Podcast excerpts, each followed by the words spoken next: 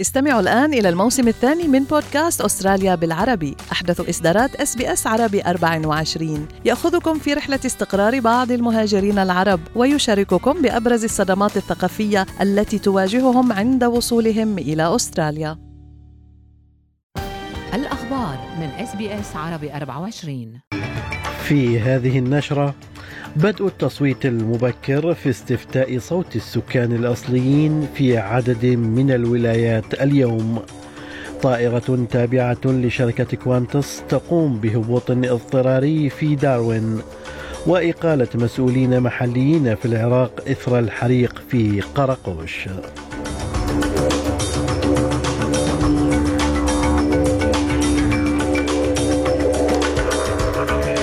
سليم الفهد يحييكم وعليكم التفاصيل.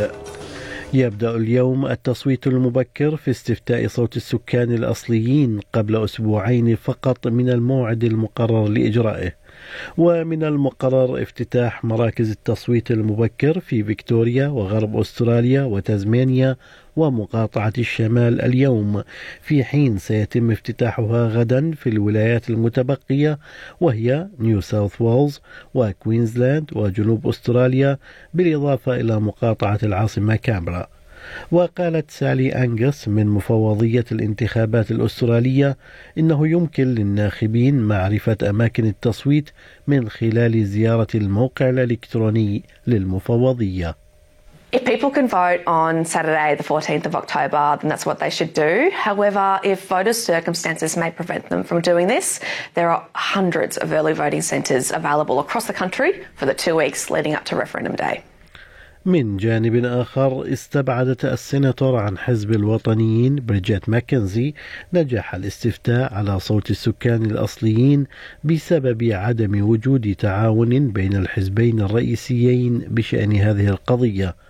وتظهر آخر استطلاعات الرأي ازدياد المعارضين للصوت خلال الاستفتاء المقرر إجراؤه في 14 من هذا الشهر. وقالت السيناتور ماكنزي إن المعارضة ليست مسؤولة عن الافتقار إلى الشراكة بين الحزبين حول هذا الموضوع.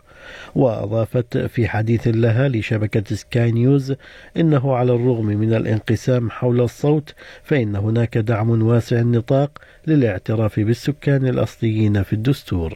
If this was a referendum about recognising first Australians in the Constitution, A, it would have bipartisan support, and B, I think in excess of 95% of Australians would be voting yes.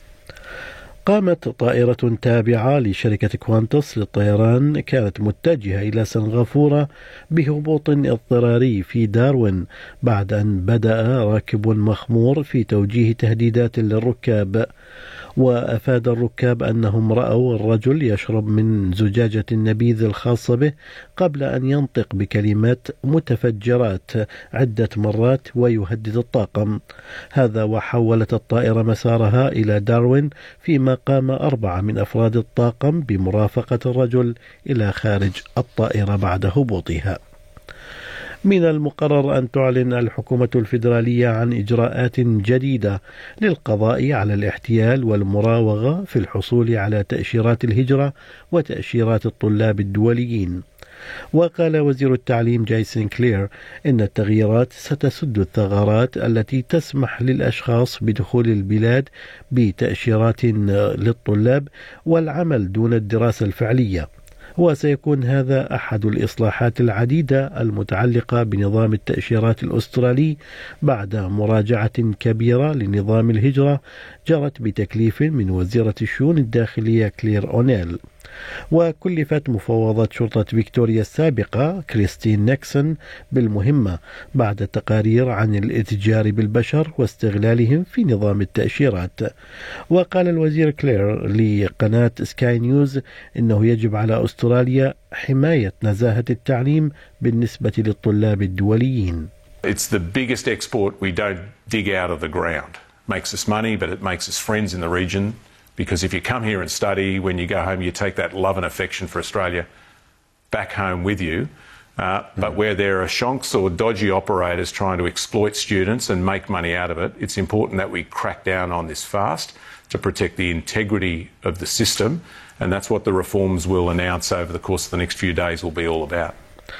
دعا الناشطون في مجال رعاية الأطفال الحكومة الفيدرالية إلى إجراء إصلاح شامل في خدمات رعاية الأطفال وإلى اعتماد توصيات مفوضية المنافسة والمستهلك الأسترالية الخاصة بوضع حد أعلى للزيادات على رسوم الرعاية.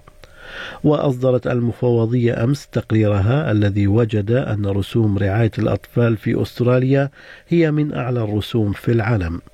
ويكشف التقرير أن الآباء من متوسطي الدخل الذين لديهم طفلان في الرعاية يدفعون حوالي 16% من صافي دخلهم لرعاية الأطفال، وهي نسبة أعلى بكثير من متوسط دول منظمة التعاون الاقتصادي والتنمية البالغة 9%.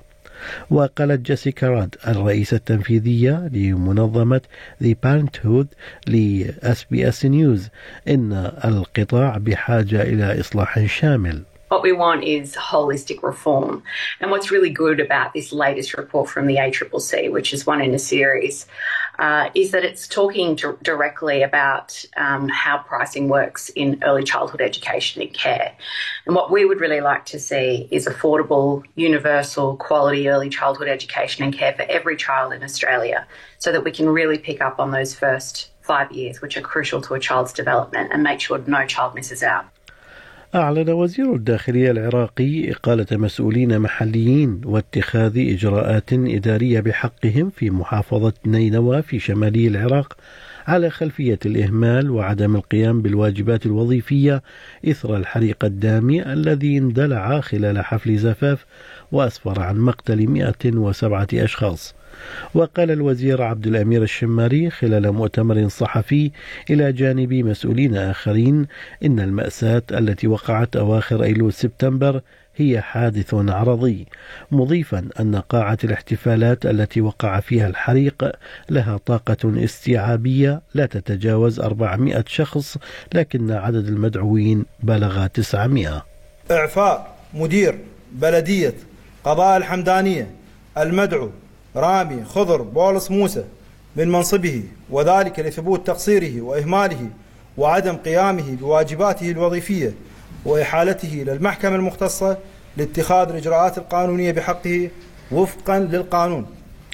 وصلت بعثة تابعة للأمم المتحدة الأحد إلى ناغورني قرباخ لتكون الأولى منذ 3 عقود وفق ما أعلنت باكو، بعدما غادر جميع السكان الأرمن تقريبا المنطقة بعد أن استعادت أذربيجان السيطرة عليها.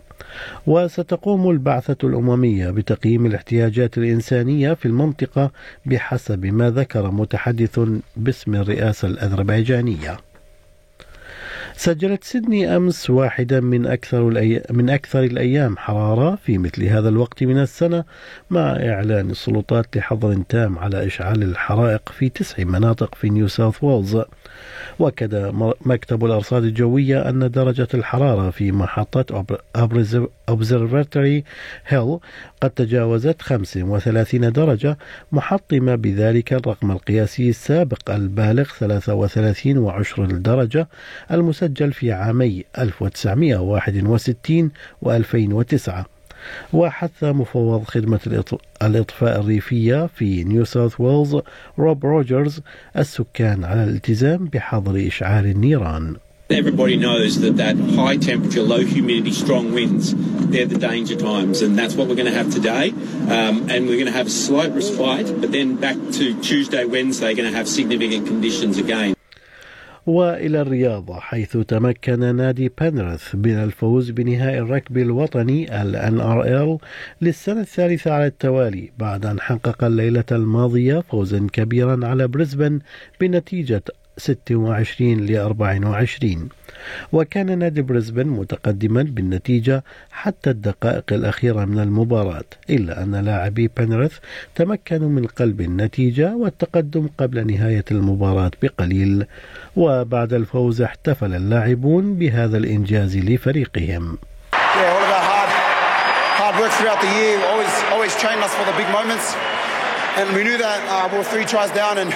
We knew that we just had to dig deep. We knew that it was there.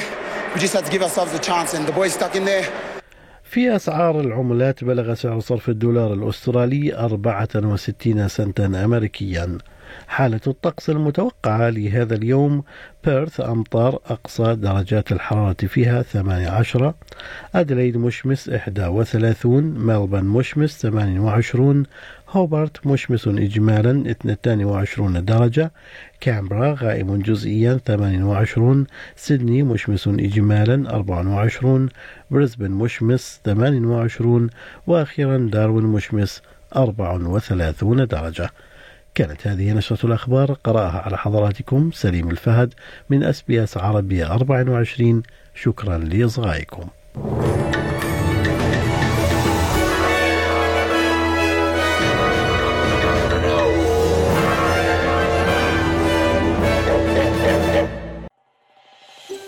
هل تريدون الاستماع إلى المزيد من هذه القصص؟